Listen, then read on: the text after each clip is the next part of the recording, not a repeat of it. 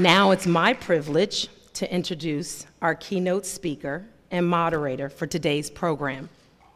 Another member of Atlanta University Center, delighted, I'm, I'm, mm, excuse me, we're delighted to welcome Dr. Dennis Kimbro, faculty at Clark Atlanta University School of Business Administration. Dr. Kimbro is not only a tireless leader, educator, best-selling author, or and or business school professor, but he is also a well-known author on leadership, wealth, and success.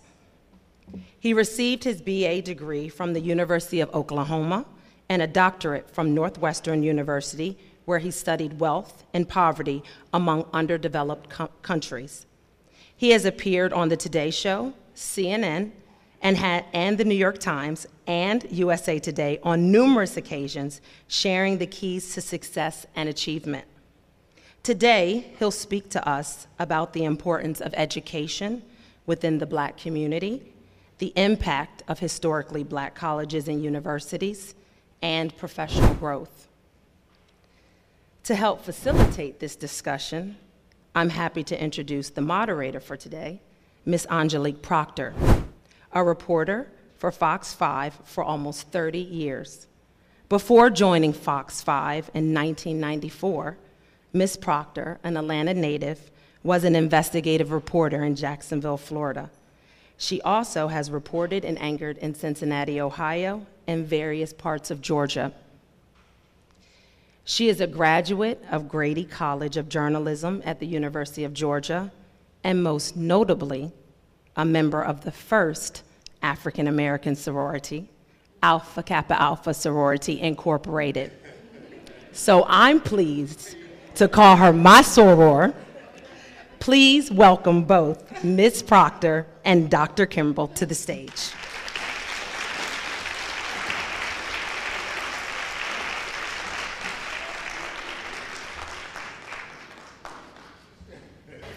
Uh, you are one of the most engaging professors in post-secondary education, so it is going to be an honor to speak with you. we'll with you. Have, try to have some fun. And I'm also going to mention that both my mother and sister are graduates of Clark Atlanta University, so I have much love for your institution. Uh, we're going to be talking today about the transition from college to corporate America. Mm. And we will take questions from the audience uh, online as well as in the room. So feel free as you hear things to jot them down, and you will get an opportunity to speak with Dr. Kimbro as well. Let us first begin by having you describe the viability and importance of a partnership between an HBCU and corporate America. What does a very good partnership look like? Well, it looks like win-win. As you know, Stephen Covey wrote Seven Habits of Highly Effective People, and habit number four is all about negotiation. But it goes beyond that. I mean, what Porsche is doing, particularly with Morehouse and HBCUs, first of all, what do you even know about historically black colleges and universities? You got 105 HBCUs in 19 different states, and only 330,000 black students attend these HBCUs. That's less than 5% of the entire HBCU enrollment. So we get 5% of the kids, but we produce 30% of the African American graduates. I mean, all right, so take a look at me. Okay, so uh, my internist. My internist finished from um, Emory Medical School. But where did he go undergrad? He went to Hampton. Okay, there are only 45,000 black doctors in the United States. Look at my dentist. My dentist went to Harvard Medical School uh, Harvard Dental School. But where did he go undergrad? He went to North Carolina Central. Look at my CPA. And where did my CPA go? My CPA went to Wiley College. So I salute Porsche. I salute corporate America. You are truly, truly doing the Lord's work. And you are producing the black middle class. That's what that relationship looks like. Fantastic.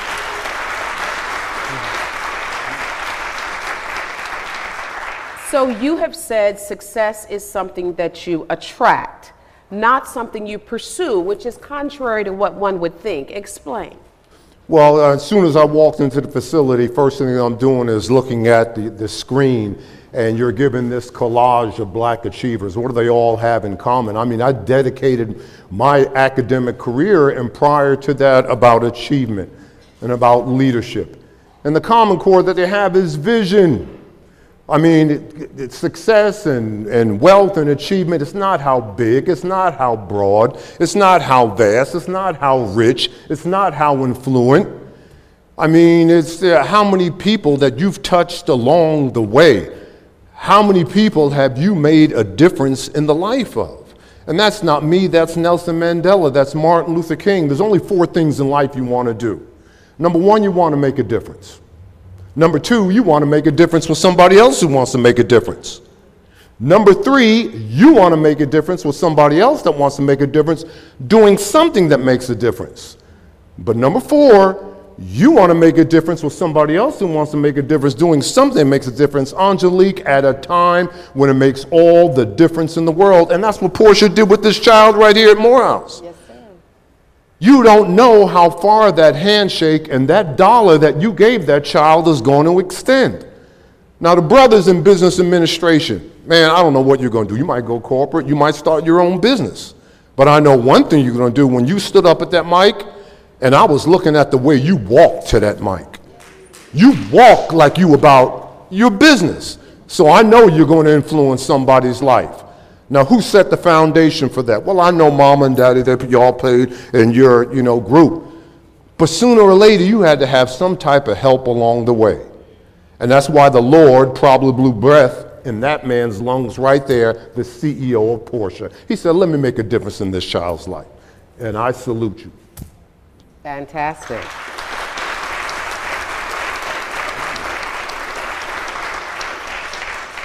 So, based on your many interactions with corporate leaders, and we all know about your book and we know you've talked to a whole lot of them, in your opinion, what is the key to great leadership? Oh, level five leadership. And that's not me, that's Jim Collins of Good to Great. That's Tom Peters in Search of Excellence. Like I said, Stephen Covey. And what the hell is level five leadership? It's high concern for people, but high concern for productivity too. I mean, you know, if you look at LinkedIn, LinkedIn gives you five pillars and the like. And what I've seen with my leadership, you know, I was privy, you name them, I probably interview them. The folks that you showed on this collage, and I was telling Angelique, just the people, the game changers that came into my class completely and totally unannounced. So I've been privy in my life. And I remember when I surveyed the top 150 African Americans in corporate America. And I don't care whether they worked in corporate America or I interviewed John Johnson, Steve Harvey spoke in my class. I interviewed Daymond John, Tyler Perry, all of them. I found four common chords in all these men and women. And anybody can apply these common chords to your life. Number one, they dream big dreams. They had a dream, a passion, a purpose something that they desperately wanted to do in their life. If I asked you what you do for a living, what would you tell me? Would you tell me that it's hard? Would you tell me that it's drudgery? Would you tell me I feel every second of the day? Would you tell me, oh, I can't stand that? Well, maybe you might tell me that you're on a mission. And maybe you might tell me that, uh, you know, you're committed about your job. Well, that's the common chord that you need. Maybe you might tell me that you're passionate. So you take commitment and passion and you place it together, and brother, you are on the fast track of success. Why? Because the passionate, committed mind can never be defeated. Did you hear what I said? I said the passionate, committed mind can't be defeated. If the passionate, committed mind could be defeated, there'd be no Oprah Winfrey. There'd be no Tyler Perry. There'd be no Steve Harvey. There'd be no nothing. So they dream big dreams. Number two, they believed in themselves when no one else will. They believed in themselves when no one else will. And that's why I like that entertainer when she says, I don't care if people like you. I don't care if people love you. I don't care if people despise you. I don't care if people can't stand you. But when you go home and you look in that mirror, you better like what you see. You better believe in yourself. when no one else will. Number three, they were bent on service, some, serving somebody. Service is the price you pay for the space that you occupy. And anybody can serve. Look, damn it, if you do what you are deemed to do on your job description, what do you get? Well, you get a paycheck.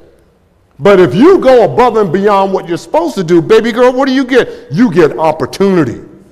And the angels are always on the side of opportunity. Mm-hmm. And last but not least, like I said, they wanted to make a difference in someone else's life. There I am, uh, and I, don't know if everybody knew or not. And Keith, I said, Keith, I want a picture of me and him. I want a picture of me and her, you know, of, of your leaders right here.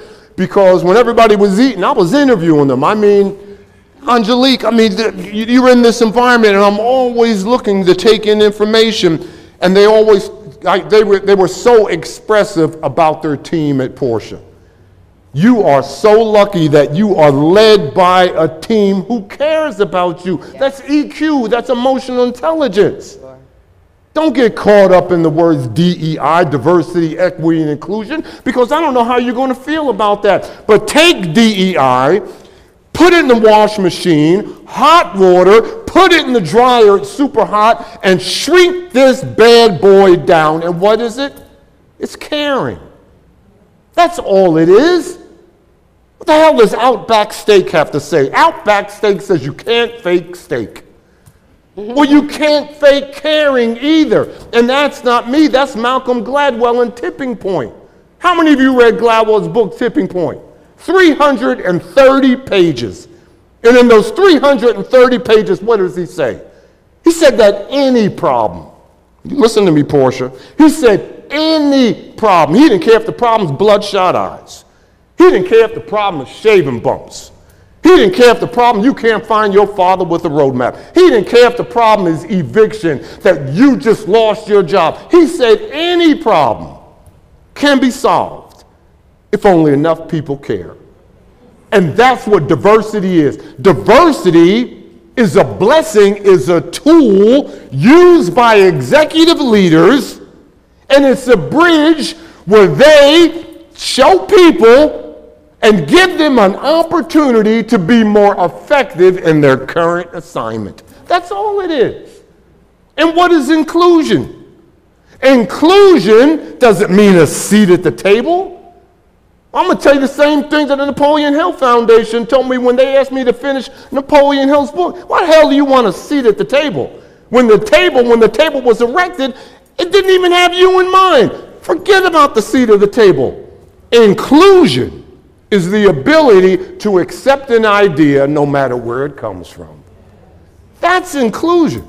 And I've seen that first and forehand. Now, tomorrow, I speak at Delta.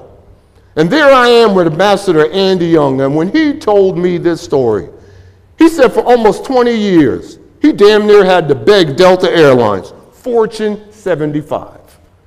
Had to damn near beg, you know, Delta Airlines, man, when are you guys going to get a flight from Hartsfield Jackson to Africa? And there's Delta Airlines, they got all the Ivy League trained MBAs and everything. Nah, that's not a good idea. Nah, nah. Uh, man, come on, you got to have a flight from Atlanta to Africa, to Johannesburg. What? No, no, no. Damn near 20 years later, Delta said, all right, all right, all right. Now you go in the book go online. Delta Airlines on a daily basis, 4,000 flights every day, Monday through Sunday.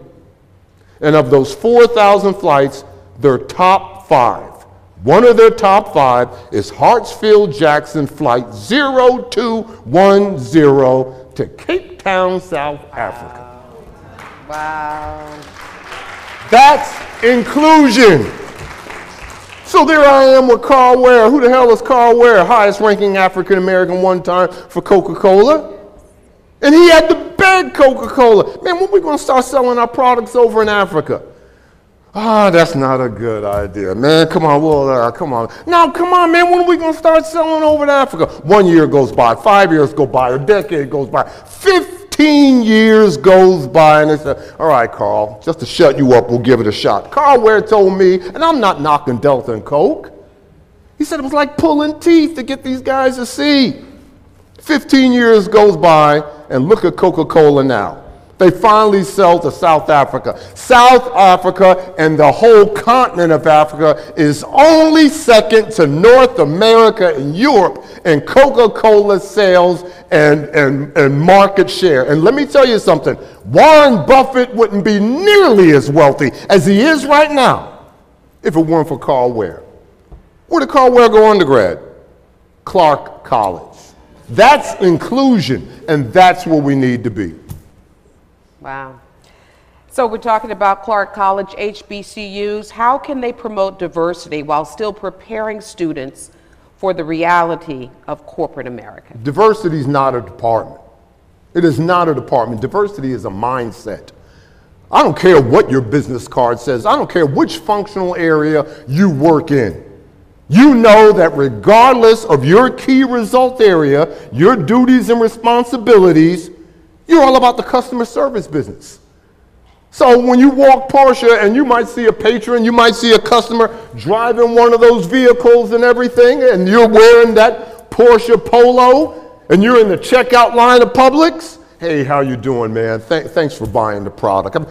It's all about engaging. It's all about connecting. It's all about relationships. It is all about customer service.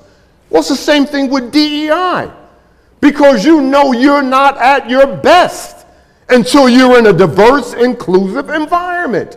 And that's not me, that's McKinsey and Company. That's Forbes and Fortune said that. What did Fortune magazine say? Said those organizations and companies with diverse, inclusive environment, they give more than, they produce more than 33% to the norm, to the bottom line. And that's what Generation X and Generation Z want. You got, I see, I see you got some Generation Z in here. Generation Z is our digital generation, and it's our most racially diverse generation.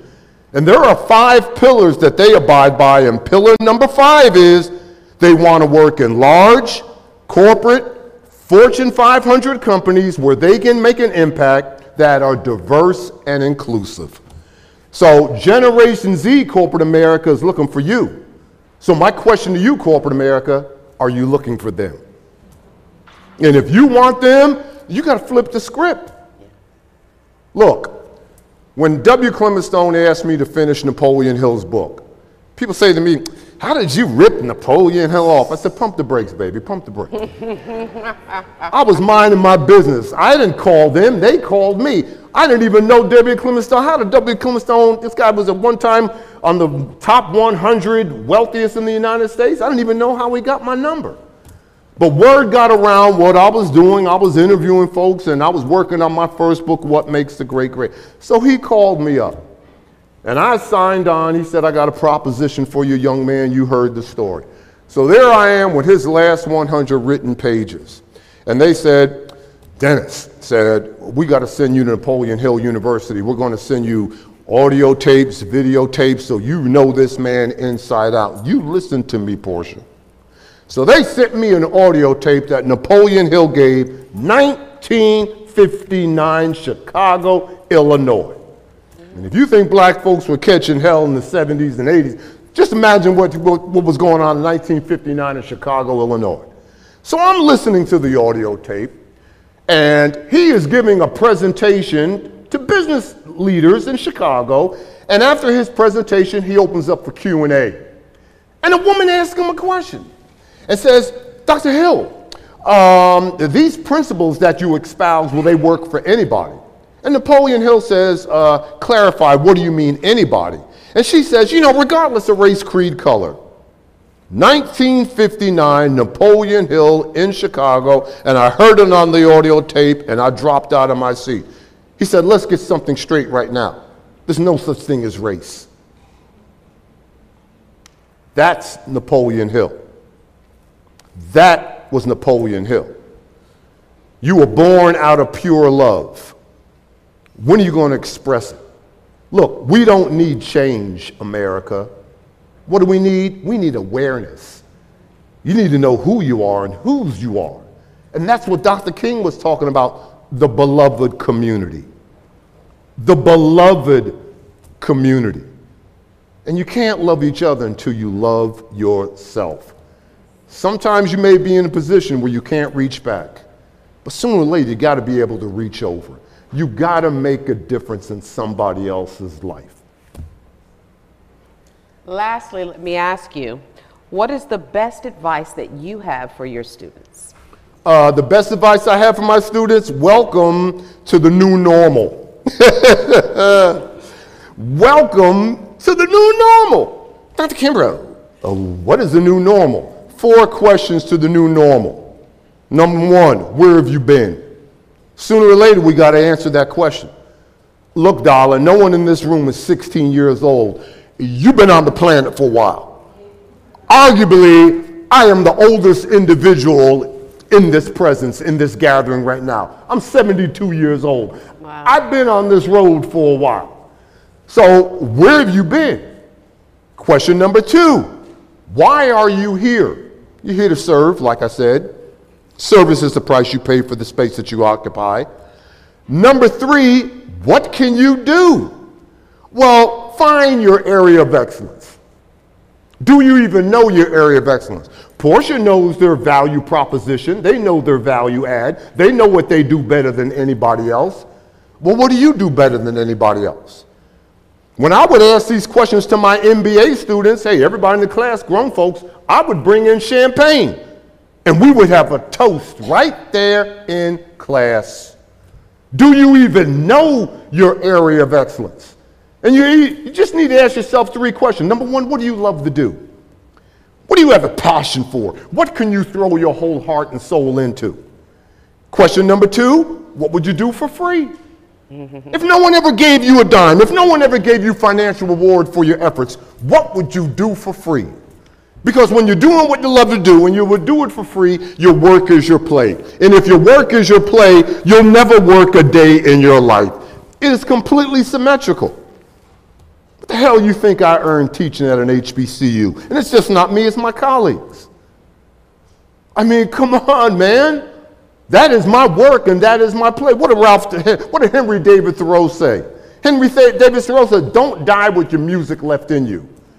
What did the rapper Too Short say? It's been way too long. Time for the whole world to play my song. Well, when I step in that classroom tomorrow, on Tuesday and Thursday, those 70, 80 kids, they're going to play my music. And how do you play my music? Just like the way you walked up to that podium. I tell myself, don't, don't, baby, don't walk in my classroom like that. Sometimes I tell myself, no, you walk out and you come back in and you be about your business. Why? You never know who's looking. You never know who's looking. And I'll get to your last question in a second. We had a couple of corporate recruiters on campus, and uh, they had they were in career planning and placement, and career planning and placement them the schedule of that day's recruiting. Had an eight o'clock interview, nine o'clock interview, ten o'clock, and eleven o'clock. So the eleven o'clock doesn't show up, and I went to the recruiter and I said, So what are you going to do for an hour knowing that the candidate's not here? Are you going to get on your cell phone and text? Are you going to check your emails and everything? You know what he told me? He said, None of that. He says, I'm going to just walk up and down your campus and I'm looking for any student wearing a suit. Mm. Any student. So you wearing a suit, what does that mean? That means different and unique. That means I'm not like the rest. That means Oh, you got a little Beyonce, Cardi B to you, huh? Yeah, I got it like that, yeah. That means you might need to take a second look at me. And then, last but not least, if you can't answer those two questions, go to somebody you respect and admire. And go to them and ask, What do you see me as? What do you think I would be good at doing? Now, you gave your sorority a shout out, AKA, when I was a sophomore at the University of Oklahoma. Do you know what my frat brothers called me? They called me the professor. and I said, man, why you guys call me the professor? Kimbro, everybody know you got a book under your arm, and if we can't find you, you're someplace in the library or you're in lab. Anytime they bring a speaker to campus, you always in the front row. Fast forward the videotape. I guess they were right. I guess they were right. Yes, they but were. what does the Bible say?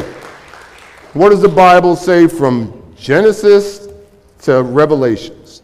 The Bible says, complete thy noble task. Complete thy noble task. In other words, do what you've been sent here to do.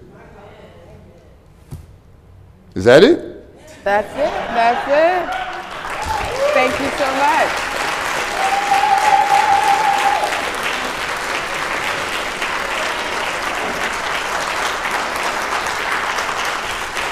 Why that's all there is, there isn't anymore. They're going to open up for Q&A?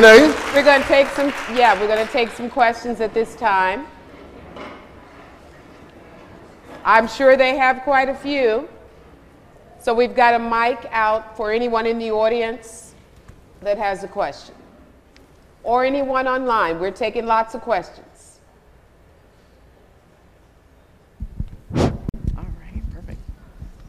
Good afternoon. Wow. Wow. Hell of a job, Miss Linda. I guess so. How, how do we top that, right? I better be able to tap it Tuesday, top it Tuesday and Thursday. I know that. right, right, right. So we're taking questions. So I know you have some. I can't wait to hear you. So, There's one. where? Ah.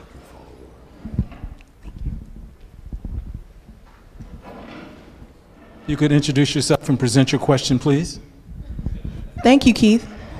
I'm Courtney Lockett, PFS. Um, first, do we have a collection plate? Anybody have a collection? Please begin to pass it around. Um, so the question that I have, you said ask yourself the two questions. So after you've asked yourself the two questions, how do you implement uh, repurposing if you haven't done the steps to get you to fulfill your purpose up until this point? What Booker T. Washington said start where you are with what you have, knowing that what you have is plenty enough.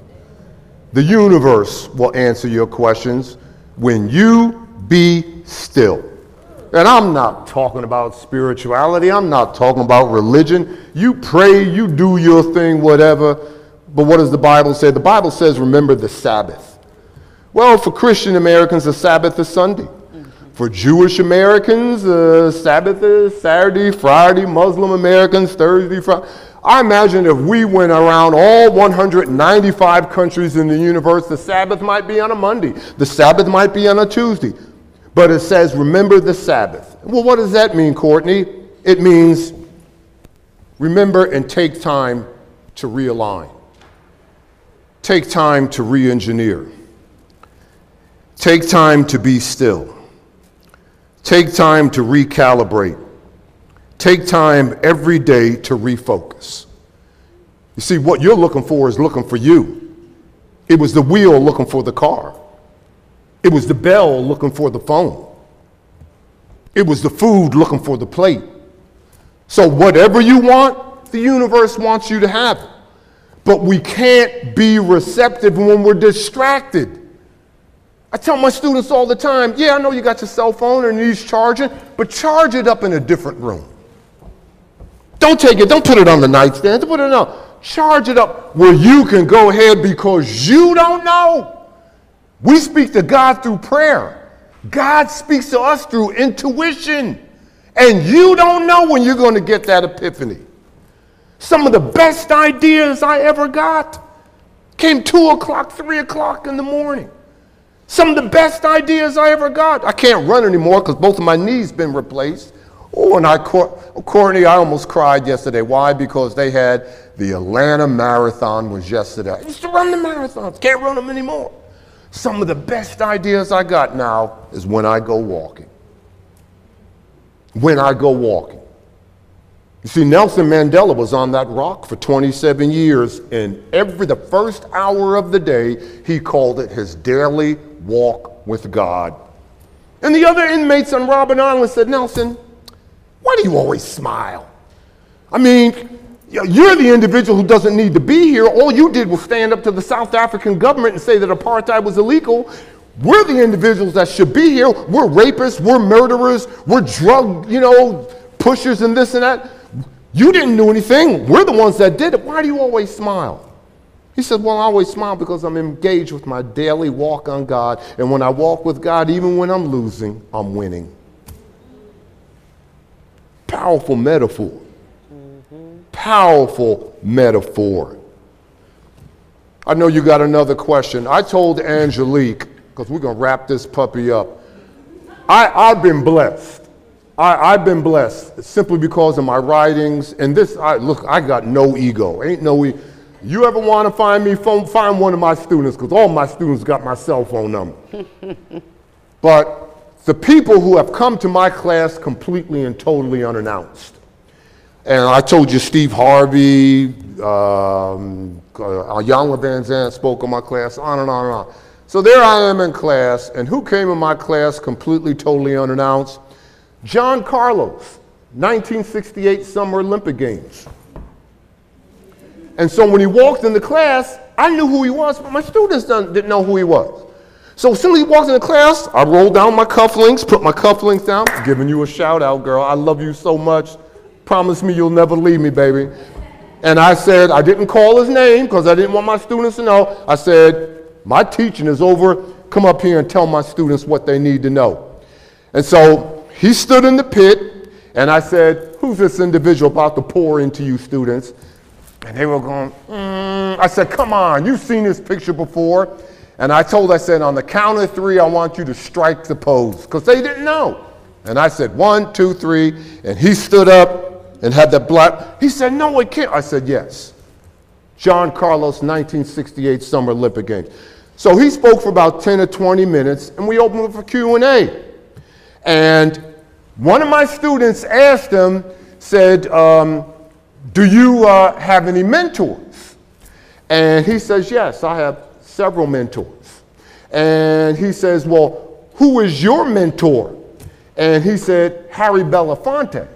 And the only reason I said it because I saw Harry Belafonte's picture up. And he says, why Harry Belafonte?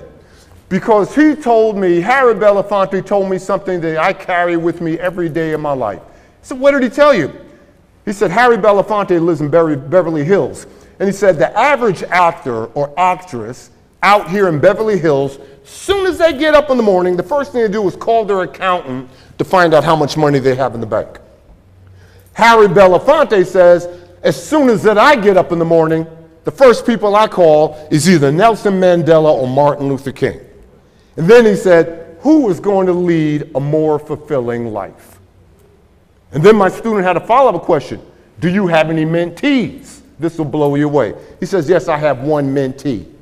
And the student says, who is it? He said, Colin Kaepernick.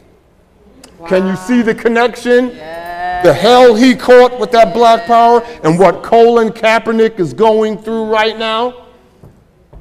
That's a powerful metaphor for life, students. Mm. That's a powerful metaphor.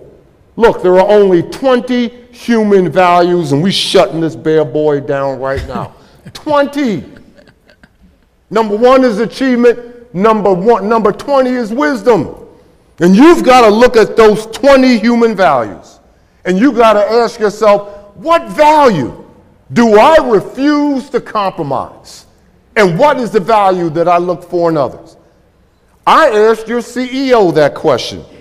And you could see it's dripping on him. Why? Remember when I asked you the value? And what did he tell me? Integrity. Character. He told me, he says, people, you know, they talk about technical skills and blah, blah, blah. And this man told me positive energy. But you guard your character and your integrity like a sacred trust. I love you. I believe in you. You got 50 million speakers out here who would die to be on this platform right now in front of this audience. But all I'm just going to say is the same thing that Mary told Martha. He's able. God bless.